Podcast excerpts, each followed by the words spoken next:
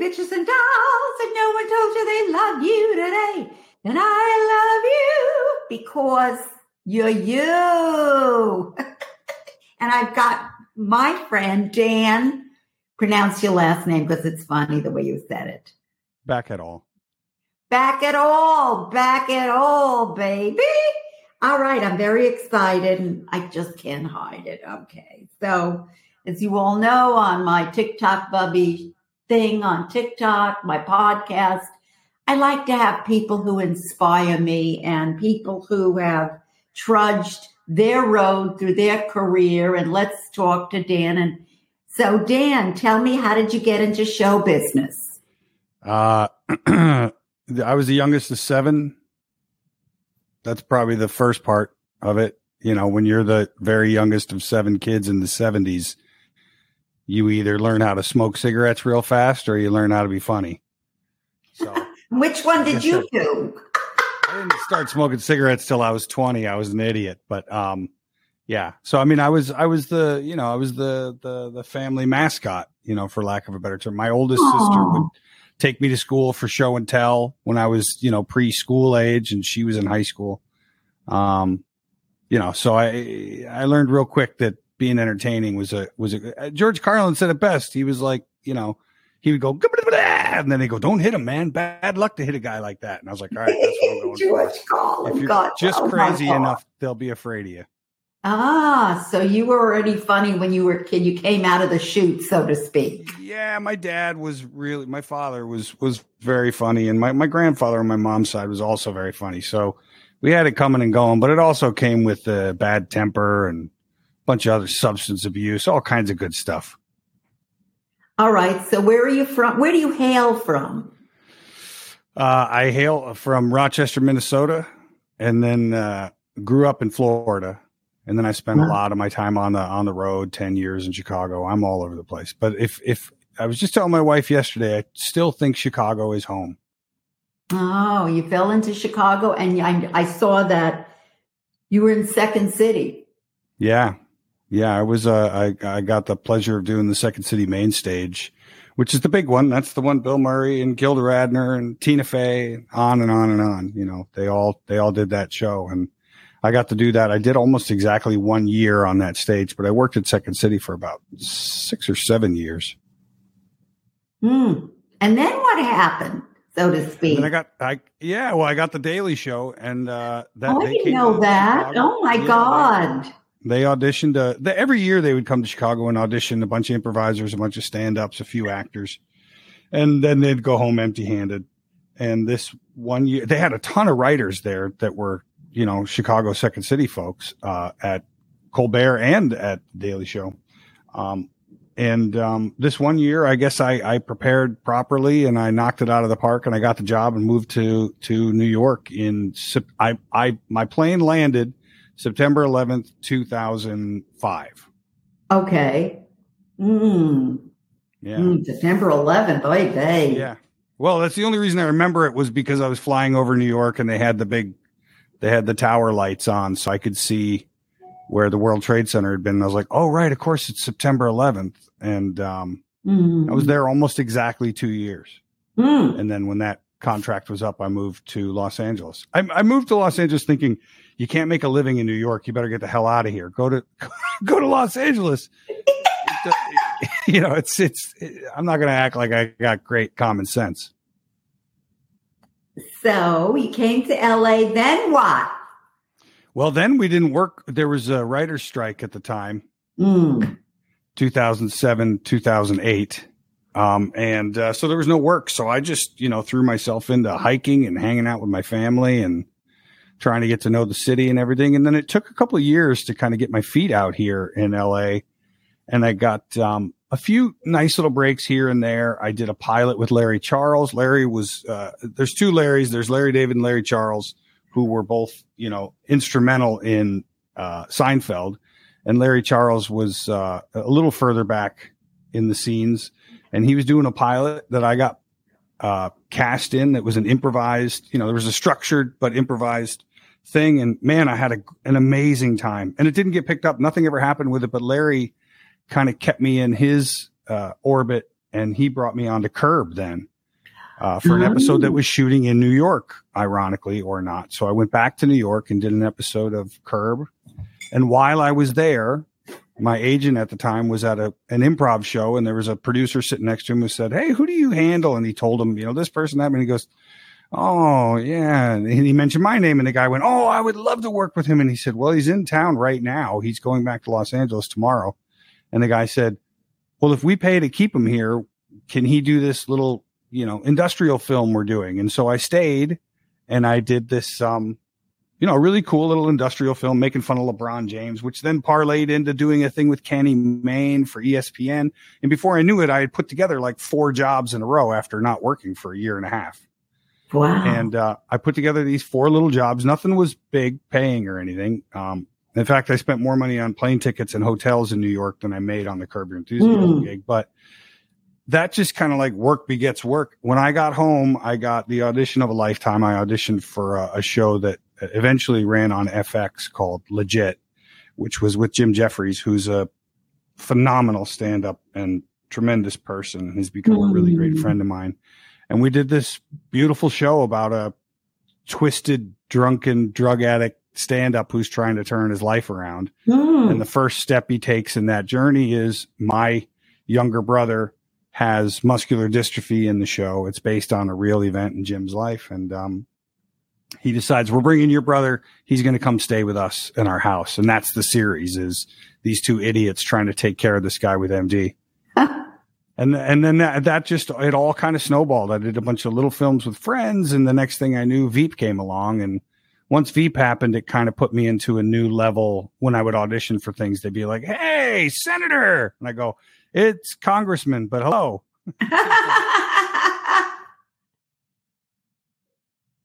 wow. See, I don't know. I never know what anybody really does until I've like I've seen, you know, Life in Pieces. I have sure. watched because yeah. I auditioned for that for a couple of different roles, but didn't get it. But that's okay. Oh, I wish I'd have known that. Well, now you know it. Yeah, I did. No, I know, yeah. Old lady, old lady. What else? What oh, else oh, yeah, do I ever play? An old lady. Yeah, but that's a good thing. You know, we need. Are you kidding me? I'll tell you what. My favorite people to work with in the last ten years have been three different old ladies, and it sounds like name dropping, but it's. I'm working with. I just worked with Carol Kane this last year, a legend, an absolute, an absolute. Can a woman be a mensch? A woman can be a mensch, right? Yes, a I mean, woman can be a mensch, of course. Yes, she's a friggin' mensch, right? Um, but uh, you know, she and um, and Dianne Wiest and Helen Mirren. I got to work with all three of them. Oh my God! Well, I'm years. nowhere in that level, but I am my own thing. I do my. I'm just saying. I'm just saying. You know, the, I love. I love the the the ladies that have been around and been doing it for a long time. They're more fun to play with. They just understand it in a way that they're just ready to roll, man. They're ready to play. Oh, I love that. I love improv. I I was with the Groundlings in their classes for a a few years, 1980, 81, and mostly oh, wow. work. Oh, I love the groundling. Mostly work with Tracy Newman being a singer. I did a lot of uh, improvised singing, you know, which was yeah. is my favorite thing to do. And Tracy Newman is a great teacher. Oh my God, yeah. amazing. She's a great person. Well, so I, now I believe I was taught and I still believe that improvisation could save the world. Yeah.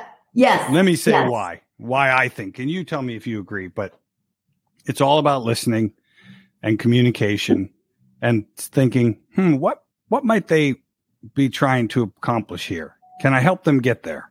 You know, and you know, uh, maybe maybe that's a bit codependent in thinking for the world outside, but you know, there are there are ways to do it that don't don't have to go that far. And and uh, to this day, I still I improvise. I did a show on Saturday night I'm improvising a podcast with some friends right now. I, I try to improvise all the time as much as I possibly can. Yeah, I mean, like you know, when I do my TikTok bubby on on uh, on TikTok, that's improvising different things I do, and even this to me is like I don't have a script. I bring different people in that are interesting or inspire me. You know, it's my ideas and stuff, and sure free range and listening is the most important thing. Absolutely. It's uh it's kind of becoming a lost art. Who? Which actor said listening is all is the greatest actors in the world listen? I, probably all the best li- actors have said that.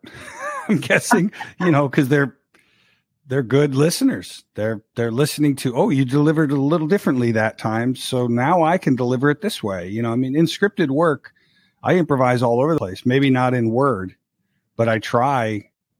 I I tend to when I'm performing, I'm trying to do it for the camera operators. That's who I'm playing for, because they're my first audience. You know, they're the closest ones to me that are allowed to have a reaction, and it's usually my goal. Like if they're uh, if it's a comedy, my goal is to see them doing this, like sh- the camera shaking, or you can just see that one eye that's not on the the viewfinder is is they spring it open because they're surprised at something they see. I'm always trying to play for those guys. So, mm, and I think that's great. You know, I try and like whenever, like when I was lucky enough to get the flaming hot Cheetos grandma thing, you know, I improvised and did a bunch of different things, different, you know, things that they want me to do or like they connected. And I got really lucky with that. That director, wow, just amazing. He's a great yeah. director. His name is Nima Bond. He's just great. So, you know, sometimes you, you fall into something. You never think that, oh, this is what I want to do. But all of a sudden you go in this direction. Oh, that's what I'm supposed to do. Right. Well, you know, as a little kid, we had a, a video camera and I saw my older brothers making a, a spoof of the Twilight Zone called The Toilet Zone, which was about a young boy who went to go pee in the middle of the night and there was toilet people in there and he flushed them and then he was relegated to live in the toilet zone. and I didn't get to participate and I was jealous and I was mad. So as soon as they were done, I took the camera and I went and made my own version of. I called it the Wacko Show. I was eight, so um, it was kind of a kind of an SNL or or a uh, oh god, what's the what's the uh, uh, Sakatumi? Come on. Oh, Laugh-In. Laugh-In, yes, like a Laugh-In. So I wrote my own sketches. I wrote my own news pieces. I wrote my own little blackouts, little jokes and stuff, and I recorded it all. Uh, I didn't have pants, so I was wearing my underwear and the whole thing. And then the reveal at the end of the whole thing was that newscasters are reporting the news in their underwear. And then I stood up and walked away in my underwear. Good joke construction for an eight year old. Um, you know, but I just knew, I just knew that like I like doing this better than anything else. I like creating things for other people and I like to be in the room when they're watching it so that I get to be there for the laugh, which I later found out you can do that by just being in the room in the first place and and doing it live.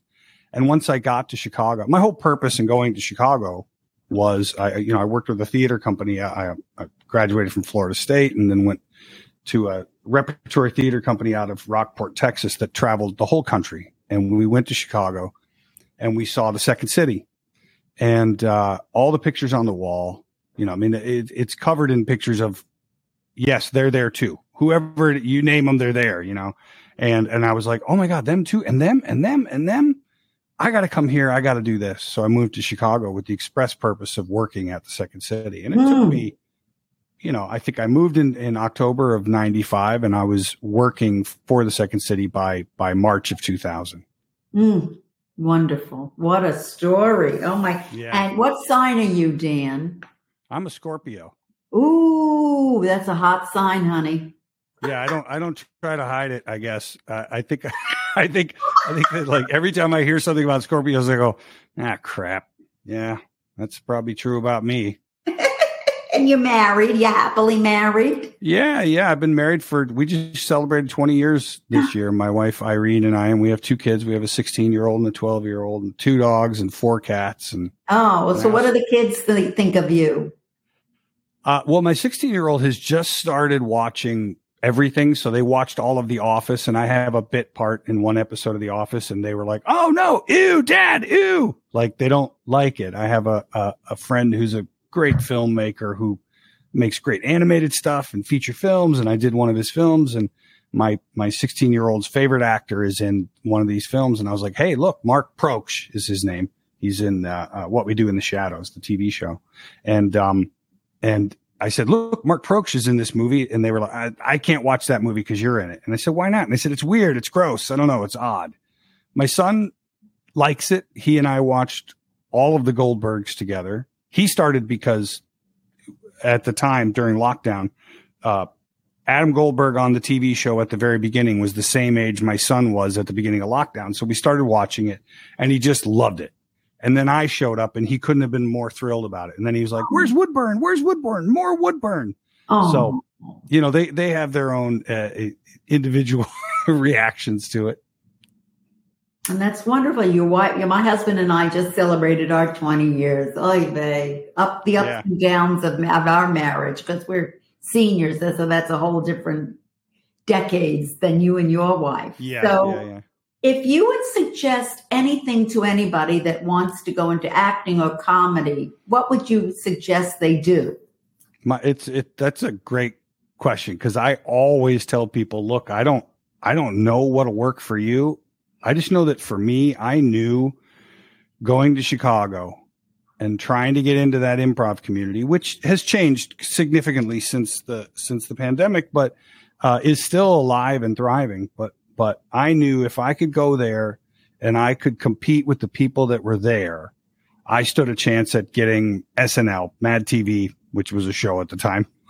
or you know the Daily Show, or or you know we knew people that worked at Conan, we knew people that worked at the Tonight Show. I mean, the uh, improvisers and actors from Second City and Improv Olympic in Chicago going to all these shows, and I thought, well, that's where you find out. You get in there and mix it up with those guys, and you'll find out whether or not you got the chops. So that's my suggestion: is always move to Chicago, get yourself a crappy little apartment on the north side, um, walk to the theater, take classes, do shows, sit in with shows, watch every show you can, play every chance you get. Mm. I mean, it's the 10,000 hours, you know, I probably did my 10,000 hours in Chicago on a stage.